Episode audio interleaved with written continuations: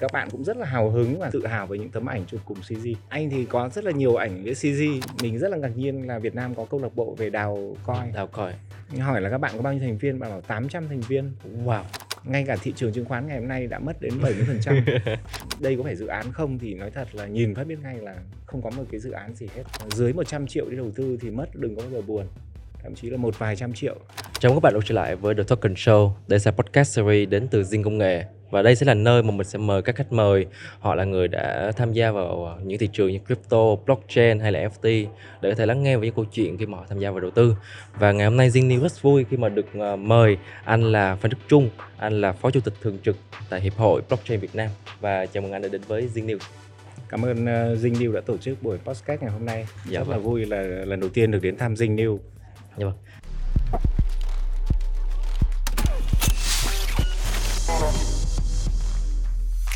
Thì ngày hôm nay khi mà mình sẽ nói về một cái topic đó là ngành blockchain của Việt Nam, thì điều gì đã mang anh đến quyết định thành lập một cái hiệp hội blockchain như vậy? Khi mà à, giãn cách à, xã hội thì bọn anh thúc đẩy cái việc mà phổ cập blockchain. À, lúc ý hoàn toàn các hoạt động tiến hành online. Ờ, anh nghĩ rằng là quá trình online nó cũng sẽ kết thúc rất là nhanh và phát bận bắt buộc phải trở lại một cuộc sống bình thường lúc ý là offline. Dạ vâng. Ờ, mọi ờ, nhóm hay là tổ chức diễn đàn mà ở trên các ừm, Facebook hay các cộng đồng online thì cũng sẽ là tự phát và cần phải đi đến chính quy Dạ. ngay từ khi bắt đầu tại thời điểm mà ờ, thúc đẩy cái phổ cập ờ, blockchain trên online thì bắt đầu ờ, bọn anh cũng bắt đầu thúc đẩy ngay lập tức là hiệp hội blockchain ở quá trình vận động Vậy tức là cái hiệp hội đã thành lập được đâu chưa?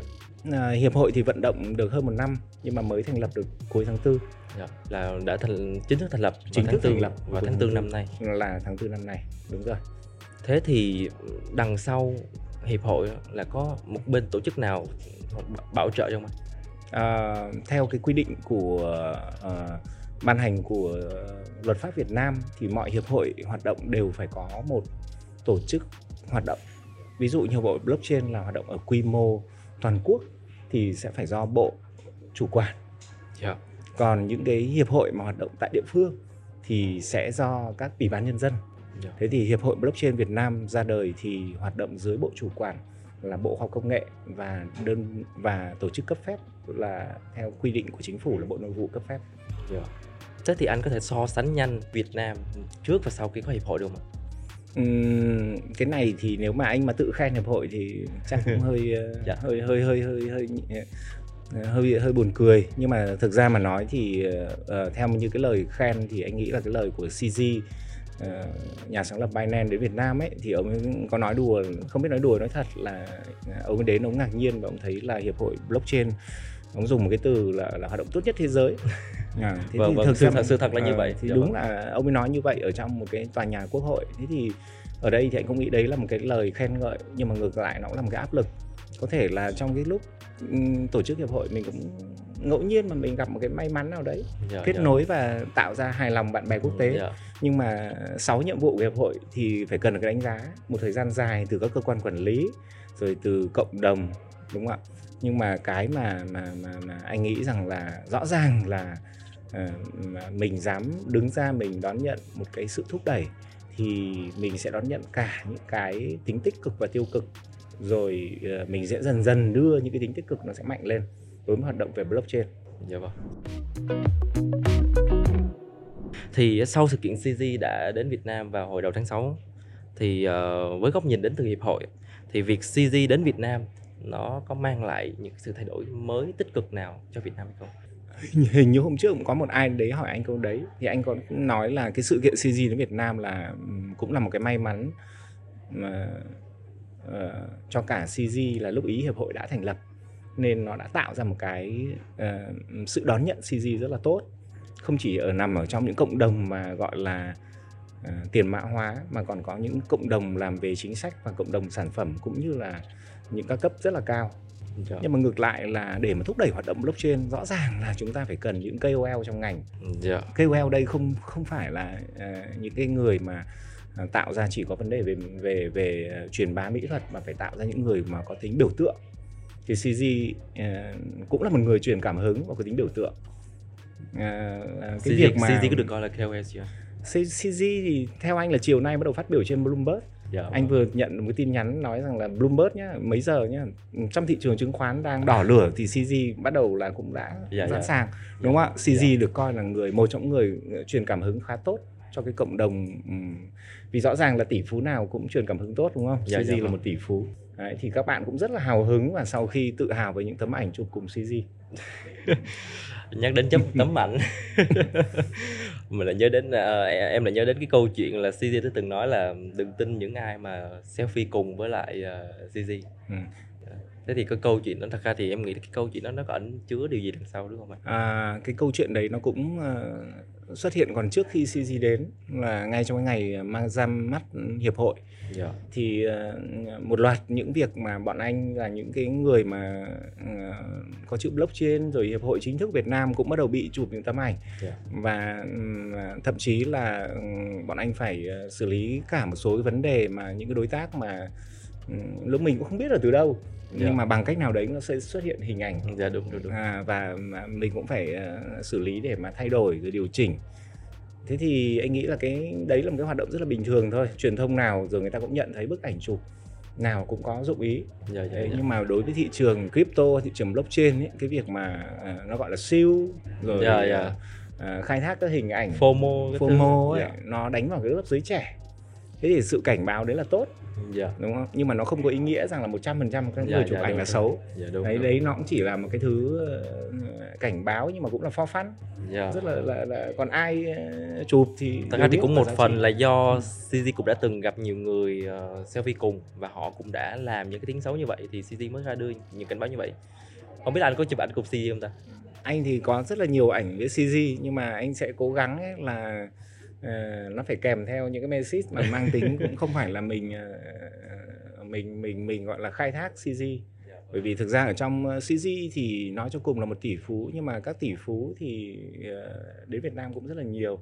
Và cuối cùng ấy là nếu như mình đặt những tấm ảnh đấy ra thì mình cũng phải xem lại là về sau những cái vai trò mà của Binance thực sự là Dạ, dạ, là có đem lại giá trị nữa không? Đúng đúng đúng đúng. đấy thành ra cái lúc mà gọi là khoe tấm ảnh khoe cho vui thì rất rất là bình thường Bình đúng không ạ? Nhưng mà khoe mà ờ, có một cái dụng ý cam kết thì thì thì cũng sẽ Binance thật sự đặt chân có dấu chân trên Việt Nam đã.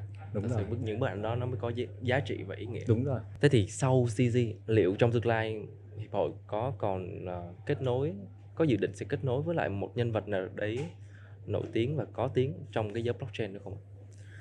Ờ, chắc chắn là ừ, những cái sự kiện tiếp theo thì về phía trách nhiệm thì hiệp hội cố gắng là đi tìm các KOL trong ngành để tiếp tục truyền cảm hứng Dạ. Ờ, nhưng mà ờ, chúng ta cũng cũng cũng phải là dồn sức và chúng là chọn thời điểm là cuối cùng là cái thông điệp đón nhận là muốn gửi tới ai. Thế thì ờ, cái thông điệp đón nhận mà anh cho là thành công nhất lần này đấy là cái tính tuân thủ pháp lý. Tức là bất kể một tổ chức lớn nào vào Việt Nam cũng phải có tính tuân thủ pháp lý. Thế thì còn một cái message tiếp theo có thể là nó làm cái ứng dụng gì đấy thì lúc ấy là chúng ta sẽ đi tìm những KOL trong ngành Dạ vâng. Ừ. Nếu như so với vài năm trước thì tiền mã hóa blockchain nói chung thì đã đã đã có những sự đón nhận tích khá tích cực đối với người ờ, sử dụng cũng như là đối với ờ, thậm chí là pháp lý nhà nước. Và ví dụ như là trong phiên chất vấn quốc hội tuần trước thì cái thống đốc ngân hàng nhà nước cũng đã nhắc đến những cái cụm từ những cái khái niệm như là tiền ảo về tiền mã hóa các thứ thì anh đánh giá thế nào về cái sự đón nhận của giới tài chính và về lập pháp đối với công nghệ blockchain? Trước cái bài phát biểu của ờ, thống đốc thì ừ, anh thấy những cái, cái quy định ừ, mới nhất về ừ, chính phủ số hay là nói về các vấn đề về đổi mới công nghệ thì luôn luôn dùng từ là tiền ảo. Dạ. Ờ, và ngược lại là ờ, có một cái sự không không không không tích cực khi mà viết ở những cái từ đấy nhưng mà trên thực tế thì thống đốc vừa rồi là đã có một sự thay đổi là trong cái việc mà xác định rất là rõ, phân biệt à, khá rõ. Tất nhiên là cưỡi cộng đồng ừ, mà gọi là chuyên nghiệp thì người ta sẽ có những ý thế này thế kia. Ví dụ như là nói là bitcoin đâu phải là tiền yeah. Những cái từ đấy vừa đúng mà vừa không đúng. Nhưng mà anh nghĩ là ở góc độ của thống đốc khi phát biểu như vậy là đã có một cái bước tiến rất dài, nhìn nhận về cái sự thay đổi. Ờ, trong thời gian sắp tới thì chắc chắn là ờ, anh nghĩ rằng là những cái sự hợp tác giữa hiệp hội blockchain và hiệp hội ngân hàng nó sẽ tạo ra những cái thúc đẩy còn tốt hơn nữa ở trong cái chia sẻ. Thế thì đối với anh uh, nói riêng và hiệp hội nói chung thì anh đang kỳ vọng về cái hành lang pháp lý nó được diễn ra như thế nào, nó sẽ có những cái khung pháp lý như thế nào cho blockchain nói chung và crypto nói riêng.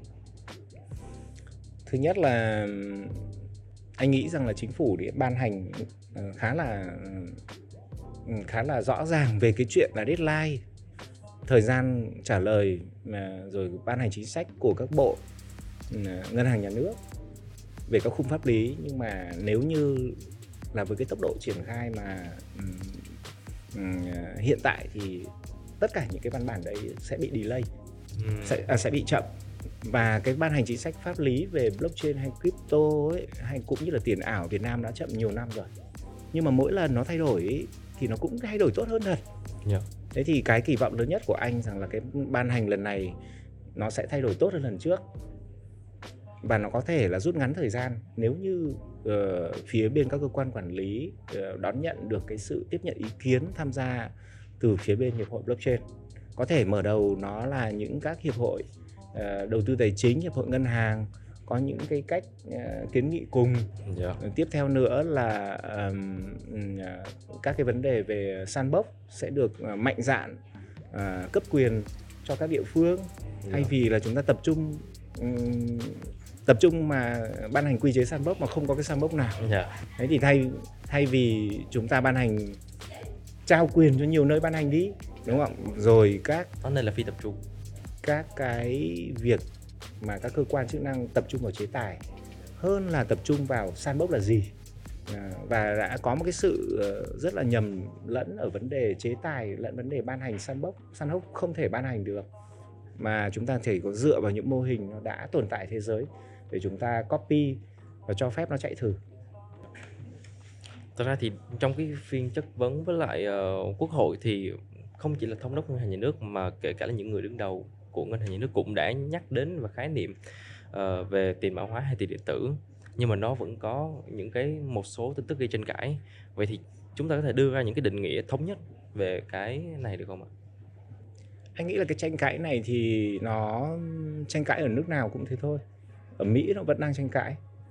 Và ừ, Mỹ thì ừ, mỗi tiểu bang cũng một luật lệ.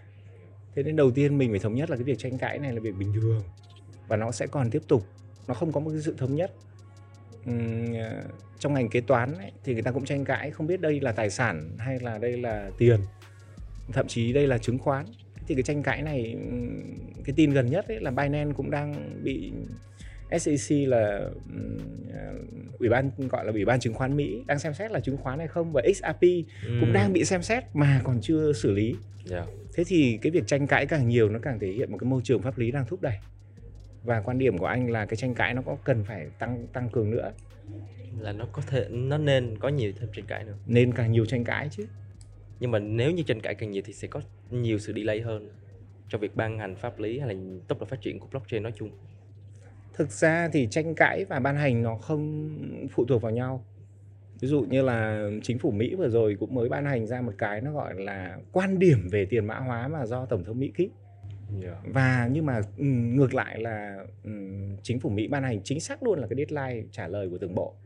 Thế thì anh nghĩ rằng là cái việc tranh cãi thì cứ tranh cãi nhưng mà nếu như là có một cái sự tham vấn từ rất là nhiều ngành thì các deadline đấy của từng các bộ các ngành Dạ. không bị không bị chậm. Tóm lại tức là gì? Là rõ ràng là chúng ta có một cái bộ máy ờ, rồi một cái cấu trúc để mà thực hiện ban hành các chính sách. Nhưng mà các chính sách ban hành nó bị chậm và chúng ta cần phải thúc đẩy cái việc ban hành đấy độc lập với quá trình tranh cãi. Bởi vì nếu chúng ta ban hành xong mà nó chưa đúng thì chúng ta ban hành lại. Dạ. còn hơn là chúng ta tranh cãi và tiếp tục là làm chậm. Dạ vâng. Thế thì qua những cái câu trả lời của anh á thì anh có nhận xét như thế nào về cái sự anh có đánh giá như thế nào về cái sự cởi mở của Việt Nam đối với blockchain và những công ty khác? Việt Nam thì đứng ở chỉ số xếp hạng cởi mở blockchain của ờ, ờ, thế giới cũng là hạng cao. Dạ. Nếu mà top 5 là chắc chắn. Dạ vâng. Có một số cái được xếp vào top 3 và top 1. Wow. Nhưng mà anh cũng không rõ là họ lấy mẫu lấy mẫu như thế nào. Không biết là cái việc lấy mẫu của họ là họ có họ có có tại vì mình cũng chưa thấy ai khảo sát đến mình mà mình không biết là tại sao tự nhiên Dạ nó vâng. như thế. Những Đấy. những các những các bạn xếp hạng đó chưa có nguồn chính thức không ạ? nhưng mà nếu mà nói về cởi mở thì ừm, chính phủ đang chưa có một cái gì ừm, siết chặt và vẫn để nó ở một cái vùng là tự do bởi vì nó cũng chưa ảnh hưởng nhiều đến các hoạt động kinh tế. Ừm, nhưng mà để thúc đẩy thì chưa có. Chưa anh có. thì anh nghĩ rằng là chúng ta không nên nhìn nhận trùng nhau ở cái vấn đề mà không quan tâm lẫn vấn đề thúc đẩy. Dạ. Nếu như là chúng ta thúc đẩy thì chắc chắn nó sẽ có cái đúng cái không đúng. Thì lúc ý chúng ta mới có chính sách tốt. Và à, nếu như là ờ, ờ chúng ta phải ban hành nhiều những sách thúc đẩy nói vậy chứ hiện nay chính sách thúc đẩy tốt nhất tốt nhất lại là Mỹ. Và um, tất cả những thông tin chúng ta nghe trên truyền thông nó đều chưa chắc đã đúng. Ví dụ như là ờ, lượng ờ, thợ đào lớn nhất mà gọi là tiêu tốn năng lượng lớn nhất thì nó vẫn lại là Mỹ và đứng Ừ. thứ nhì là Đức và đứng thứ ba là Pháp. Vẫn dẫn đầu trong cái thị trường gọi là thợ đào. Dạ. Trung Quốc thì họ hạn chế blockchain nhưng mà thực chất mà nói những các cái việc cấp phép lại do chính phủ. Đấy, thế thì nói là cái sự ờ, chậm trong cái việc mà thúc đẩy của chúng ta là có. Còn sự cởi mở mà chúng ta ờ, không hạn chế thì ở Việt Nam là khá tốt không không không, Dạ, dạ. không, không hạn chế gì nhiều Tức là Việt Nam vẫn có cái sự đón nhận về blockchain, về crypto các thứ. Ra trước đây thì anh em biết là anh đã tham gia vào một nhóm tư vấn CBDC thì anh đánh giá thế nào về quy trình phát triển của CBDC tại Việt Nam hiện tại như thế nào? À, anh đã đọc cái tầm nhìn về chính phủ số của thủ tướng ký thì trong đấy cũng nói đến gọi là ừm, tiền mã, gọi là tiền mã hóa hay là tiền gì đấy của ngân hàng trung ương ấy, thì thực ra của mình cũng đã gọi là CDBC nhưng mà tuy nhiên theo anh biết ấy, là CDBC ở Việt Nam sẽ khởi động sẽ vô cùng khó khăn vì rất nhiều lý do. Do thứ nhất là chính bản chất nội tại, tiền đồng của mình cũng đang quản lý ở một cái đồng tiền ừ, không tự do chuyển đổi một cái môi trường ừm, khá phức tạp giữa ngoại tệ và quản lý vàng.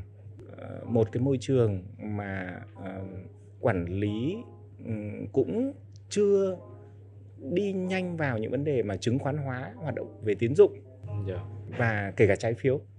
Thế thì cái ứng dụng CDBC nó sẽ còn một khoảng cách để mà nó tiếp nhận. Ở những nước mà như vừa rồi là bọn anh tham gia vào cái nhóm ừm, nó gọi là nhóm đi thi đi cũng chưa được gọi là tư vấn nhóm đấy là do IMF và World Bank tổ chức ở Singapore. Thì Singapore bản chất họ đã có một cái đồng tiền khá mạnh. Nhưng mà cái bước đi của họ rất là nhanh. Họ đã đạt ra họ đã hoàn thiện ờ, CDBC uh, ờ, gọi là interbank đấy. CBDC bán buôn. Và thực ra cuộc thi của họ là CDBC bán lẻ. Yeah. Đấy, và họ đã thử nghiệm xong cái CDBC chuyển tiền xuyên biên giới giữa các quốc gia gọi là cost over.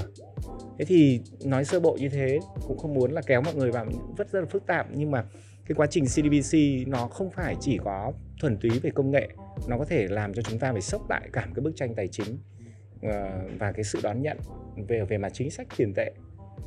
Nhưng nếu mà chúng ta không khởi động từ bây giờ thì cái lúc mà chúng ta làm xong cái này thì cái kia nó đã bắt đầu lạc hậu.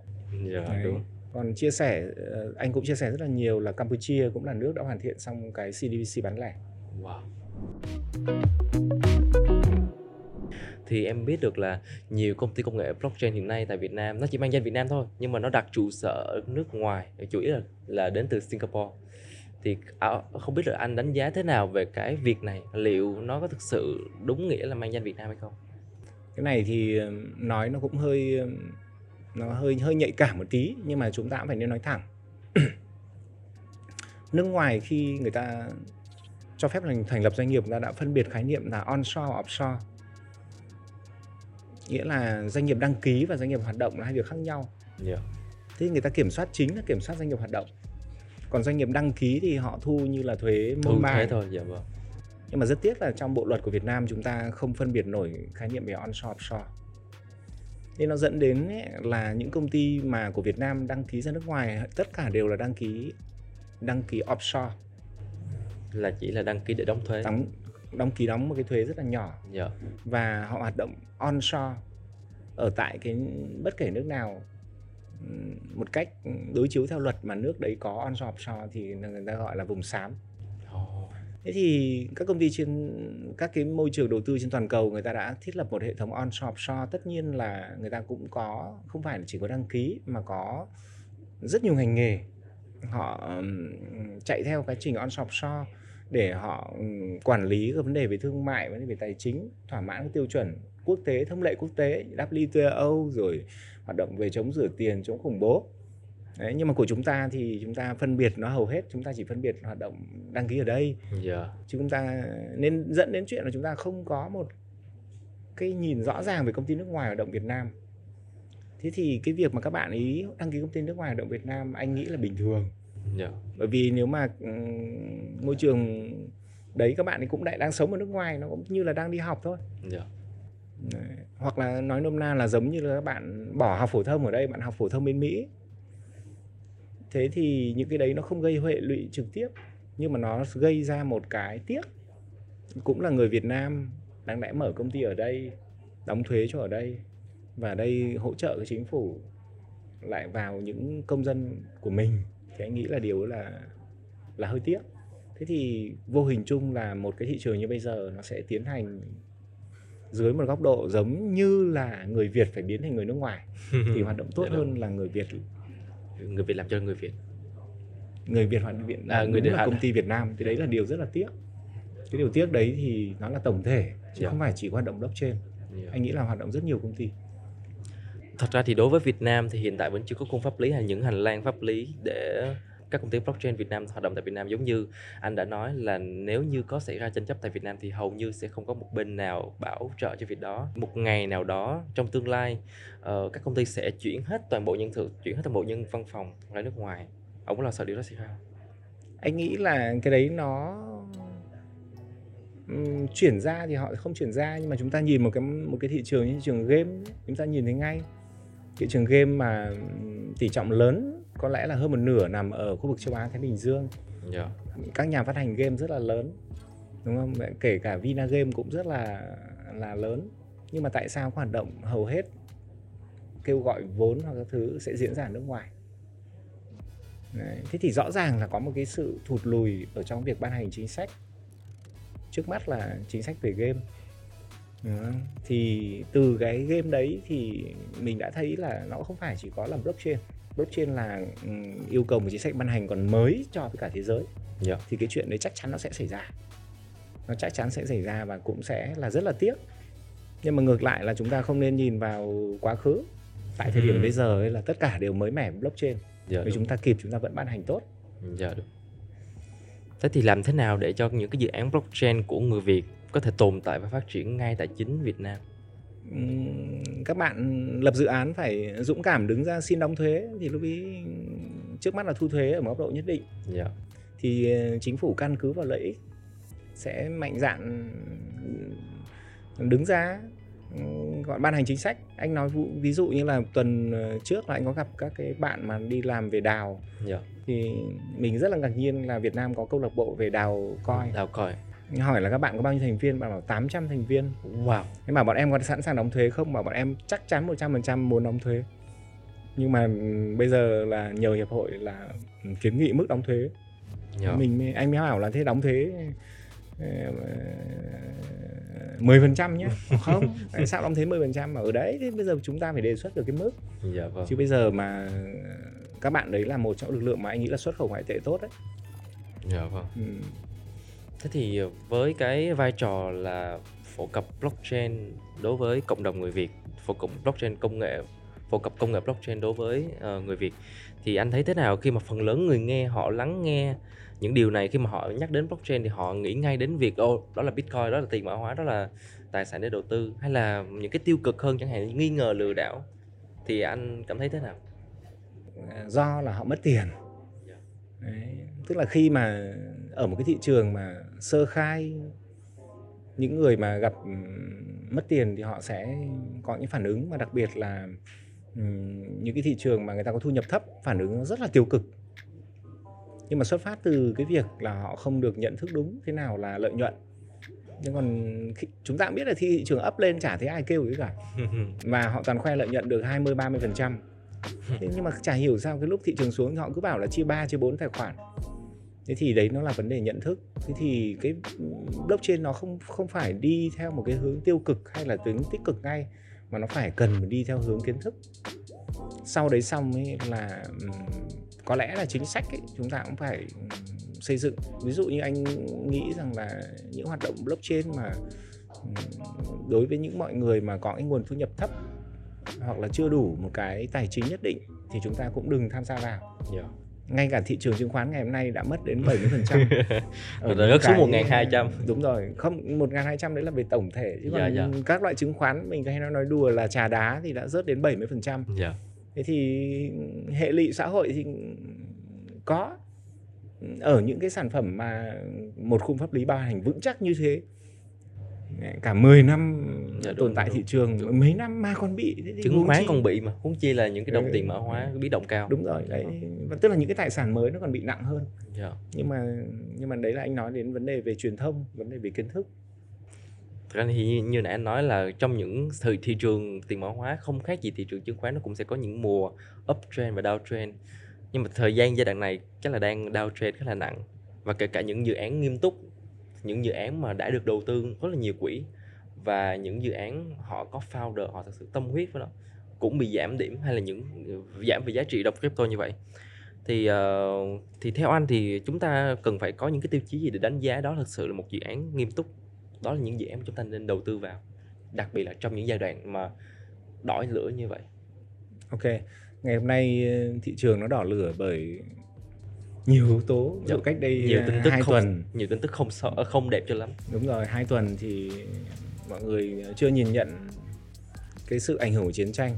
Nhưng ngày hôm nay thì cái ảnh hưởng chiến tranh nó rất là mạnh. Trên thị trường tài chính người ta bắt đầu ngồi bàn về chuyện là giả sử chiến tranh kết thúc thì hai hay là ba năm nó mới bằng được nó bằng được ngày xưa. Yeah. Thế chúng ta phải nhìn thấy là khi đang có chiến tranh thì người ta cần thức ăn cần nước cần xăng yeah. Dạ. những thứ hàng hóa khác còn chưa chắc đã cần cần gì công nghệ cần gì blockchain yeah. Dạ. đấy, đấy là yếu tố bên ngoài thứ hai yếu tố bên trong ấy thì một cái thị trường nó tăng trưởng ví dụ như là mình lấy giá bitcoin làm tham chiếu nó tăng trưởng quá nhanh thì nó phải điều chỉnh đấy là bình thường để cho là cái sự FOMO, cái sự đón chờ một cái cơ hội siêu lợi nhuận nó bị điều chỉnh. Thì trong lúc như bây giờ ấy, là mọi người phải nhìn lại là đây là chu kỳ điều chỉnh. Theo anh nhớ là từ ngày Bitcoin ra đời điều, điều chỉnh lớn lần thứ tư. Nhưng mà cái điều chỉnh lần này nó điều chỉnh khác.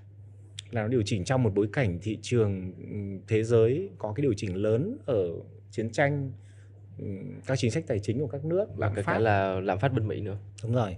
Nên chưa chắc là cái cái cái, và thứ hai là nó phân tách ra ở vấn đề về công nghệ. Ví dụ như là ờ, Bitcoin là một cái điển hình, nó điều chỉnh, nó cũng, nó sụt giảm nhưng mà nó nó nó cũng không đến nỗi lắm đâu. Thế còn ờ, và thứ hai là cái cách mà đi vào thị trường mà sở hữu những cái tài sản như là crypto mã hóa vẫn là của các tổ chức truyền thống. Đấy, còn cái sự mà phân tách ra vừa rồi là GameFi bay nhanh quá, NFT bay nhanh quá, Metaverse chưa chắc đã tạo ra được một cái kỳ vọng. Thì rõ ràng là chúng ta phải nhìn lại là ai là những người làm ra dự án đấy và họ đi dài hạn như thế nào, đúng không ạ? Thì cái này nó là một cái câu hỏi mà với thị trường mới chúng ta phải nhìn vào thân nhân, vào backer, vào advisor. Nhưng mà tất cả cái nhìn đấy nó chưa đủ, phải chờ thời gian nữa thế thì trong những cái giai đoạn như vậy thì thật thật ra thì cũng một phần ảnh hưởng nữa là nhiều người cũng mất niềm tin dần về thị trường này và cũng bắt đầu rút hết vốn làm cho thanh khoản bắt đầu thấp đi thế thì làm sao để những dự án thật sự nghiêm túc như vậy thu hút được vốn đầu tư nhiều hơn vốn đầu tư thu hút vào thị trường thì rõ ràng là không thể thu hút được vốn nhiều yeah. Dạ. nhưng mà để làm những dự án mà về tech về fintech anh nghĩ là vẫn không không không không phải là thiếu nhiều vốn lắm đâu. Uhm, các bạn ý có thể là tiếp tục um, khẳng định um, cái cách sống low cost. Trước đây là sống high cost thì dạ vâng. chúng ta sống low cost cuộc sống low cost. Bớt khoe lại bớt đi Dubai lại và chúng ta hãy tưởng tượng chúng ta còn may mắn hơn là cái cuộc sống uh, chiến tranh tại U. Chỉ có cách làm đấy chúng ta mới thoát ra khỏi cái vòng luẩn quẩn và chuyển cái đam mê của mình trở thành những cái lời giải kết hợp với những những cái công ty những cái tổ chức mà người ta đã có những cái truyền thống hoặc những cái dòng tiền rất là mạnh để người ta biết những cái lời giải ở trong lúc bây giờ Thật ra thì nhiều doanh nghiệp blockchain hiện nay không mình không nói về những dự án thật sự nghiêm túc mà mình thấy là những cái doanh nghiệp họ thực sự họ có nhận tiền đầu tư, họ có nhận vốn đầu tư nhưng mà họ không làm gì cả. Chỉ phong bạt cho vui thôi, chỉ khoe về những cái con số mà mình mà mình đã đạt được thôi. Thế thì chúng ta phải ứng xử như thế nào đối với những doanh nghiệp này? Chúng ta cần phải làm gì để tránh né những cái dự án thực sự là chỉ phong bạt thôi. Ờ, đây nó là một cái câu hỏi mà anh nghĩ là trong thời gian sắp tới thì về phía hiệp hội ờ, sẽ lập ra một cái ờ, ủy ban về công nghệ đánh giá dự án Dạ. Ừ, tại vì ờ, phía hiệp hội cũng đang tiếp nhận được rất là nhiều kể cả cơ quan công an gửi hỏi là có những cái dự, đây có phải dự án không? Thì nói thật là nhìn phát biết ngay là không có một cái dự án gì hết. Dạ. thế thì có lẽ là chúng ta sẽ phải có một cái phân tích một cái vai trò có thể là à, từ hiệp hội à, chúng ta tập hợp lại những cái người mà phân tích về cộng đồng phân tích về bảo mật rồi phân tích về à, độ hay độ ứng dụng thế thì lúc ý có một cái tiếng nói tập hợp như thế từ cộng đồng thì sẽ giúp cho hạn chế ở những dự án mà mình gọi là mang tiền để à, Để khoe. để đi khoe Dạ. và bản chất là dự án không làm gì Dạ. thì anh nghĩ là trong thời gian sắp tới phía bên ờ, ủy ban công nghệ sẽ đẩy nhanh cái việc đó và lúc ý là ờ, phía có thể là phía hiệp hội cũng sẵn sàng đứng ra là ờ, giúp đỡ các cái mọi người khi mà hỏi về liệu dự án này được đánh giá như thế nào Dạ. chứ không dám nói là dự án này có tốt hay không tốt được đánh giá về đầy đủ phương diện pháp lý công nghệ à, tính tuân thủ rồi tính phát triển cộng đồng tính bền vững Dạ. vân vân Thế thì trong tương lai giả định một ngày nào đấy Việt Nam thực sự là sẽ cấp phép và cho phép các các công ty blockchain được hoạt động một cách chính thức và có đóng thuế. Thì đứng ở dưới góc nhìn của một người làm hiệp hội thì anh nghĩ là Việt Nam sẽ có những cái hỗ trợ gì những cái có những cái sự hỗ trợ gì đối với các công ty họ làm blockchain như vậy? Anh nghĩ thì những cái hỗ trợ thì đối với về mặt chính phủ ấy, thì đầu tiên chính phủ đặt ra phải có một cái đích để chính phủ là hỗ trợ xong rồi chính phủ được gì. Ví dụ như thứ nhất là chính phủ đặt ra là vấn đề thuế vấn đề thứ hai là giải quyết được nguồn nhân lực. Thứ ba là không đem lại những hệ lụy xã hội. Dạ. đúng không? Thế thì khi chính phủ đặt ra đấy thì hỗ trợ thì nó rất đơn giản các nước nó hỗ trợ. Bây giờ thì ờ, ví dụ như là cứ nói vậy chứ còn hỗ trợ thử mà cái thứ đơn giản nhất là hỗ trợ cho lực lượng làm đào token đấy. Dạ vâng. Ừ, đào hẳn là bitcoin đào Dạ. cái gì đấy hỗ đi. trợ một khu đất là đào token trong cái ví dụ. Không hỗ trợ một cái gì đấy thế còn bây giờ các bạn ấy đào vẫn mang một ý nghĩa là đào làm cái gì đấy rất là xấu. Dạ. Nhưng mà chúng ta phải biết rằng hoạt động mạng lưới blockchain mà tất cả thợ đào mà dừng thì chúng ta chết chết quay luôn cả hệ thống. Đúng đúng. Thực ra hoạt động đào là hoạt động rất là nền tảng. Và thị trường đào lớn nhất bây giờ là Mỹ nhé Đấy, Mỹ vẫn là một cái quốc gia mà còn trước đây tại sao nằm ở Trung Quốc? Vì là Trung Quốc làm ra nhân công rẻ chứ không phải là Trung Quốc hỗ trợ đào Ồ, thế còn dừng đào một cái thì là người ta tràn sang Mỹ tràn sang Đức tràn sang Pháp người ta đào vẫn đang đào ở bầm. Việt Nam mình thì rất tiếc là thị trường đào hoạt động chưa chính danh và nó thậm chí các bạn đào với các bạn còn bảo là bọn em có làm xỉ thải gì đâu bọn em toàn mang ngoại tệ về. Anh nghĩ điều đó là đúng còn nếu mà các bạn ấy bị tốn điện quá thì bạn sẽ tắt máy vì đào không có lợi như vậy là chúng ta cũng đã vừa nói chuyện khá là dài rồi ha và một cái câu hỏi cuối mà em dành cho anh đó là nếu như em là một nhà đầu tư F0 em mới bước vào thị trường thì anh có một lời khuyên nào dành cho em hay không? Có thể cho em ba lời khuyên được không? à, rồi em có bao nhiêu tiền đã ừ. và làm nào thì về thống nhất với nhau là Em có 10 triệu. em có 10 triệu Dạ. Ừ. 10 triệu thì em phải sẵn sàng mất đừng có quá buồn Dạ. ừ. anh cũng vừa có một cái người hỏi như thế mà người ta bảo có 40 triệu anh bảo là ờ, dưới 100 triệu đi đầu tư thì mất đừng có bao giờ buồn thậm chí là một vài trăm triệu tại vì mất nó là hoạt động đầu tiên khi mà đi đầu tư mình phải tập làm mất là bình thường đúng không ạ thế nên ờ, nếu mà em mà mất 10 triệu bình thường thì em mới có khả năng làm được một số việc khác lớn hơn Dạ. Đấy là lời khuyên đầu tiên. Thứ hai ấy là khi bắt đầu mất rồi thì mình phải có kiến thức làm nào không mất. Đấy, kiến thức không mất ấy thì ờ, nó có thể ờ, diễn ra dựa quá trình mình học là động lực cho mình học để mà mình không mất. Đấy. thứ ba nữa là em đi tìm một ai đấy đúng không? Để làm cho khi em mất họ chịu trách nhiệm về số đấy thì chắc em sẽ không mất họ nên cần có một ừ. mentor không cái người chịu trách nhiệm đấy thì thường là, là người ta nếu mà tin vào ngân hàng người ta đi gửi ngay lập tức đúng không? Dạ vâng. Tức là người ta đi tìm để khỏi mất số đấy phải dựa vào một đâu đấy đúng không? Thế bắt đầu thấy thằng bạn thân thì gán vào nó yeah. đúng không? Còn thấy mình tự tin thì cứ giữ chặt với cái hành động của mình yeah. thế thôi. Và một lần nữa cảm ơn rất nhiều đã đến với Zing News và cụ thể là show podcast The Token Show. Một lần nữa cảm ơn các bạn uh, cảm ơn mọi người đã lắng nghe và theo dõi podcast này. Cảm ơn các bạn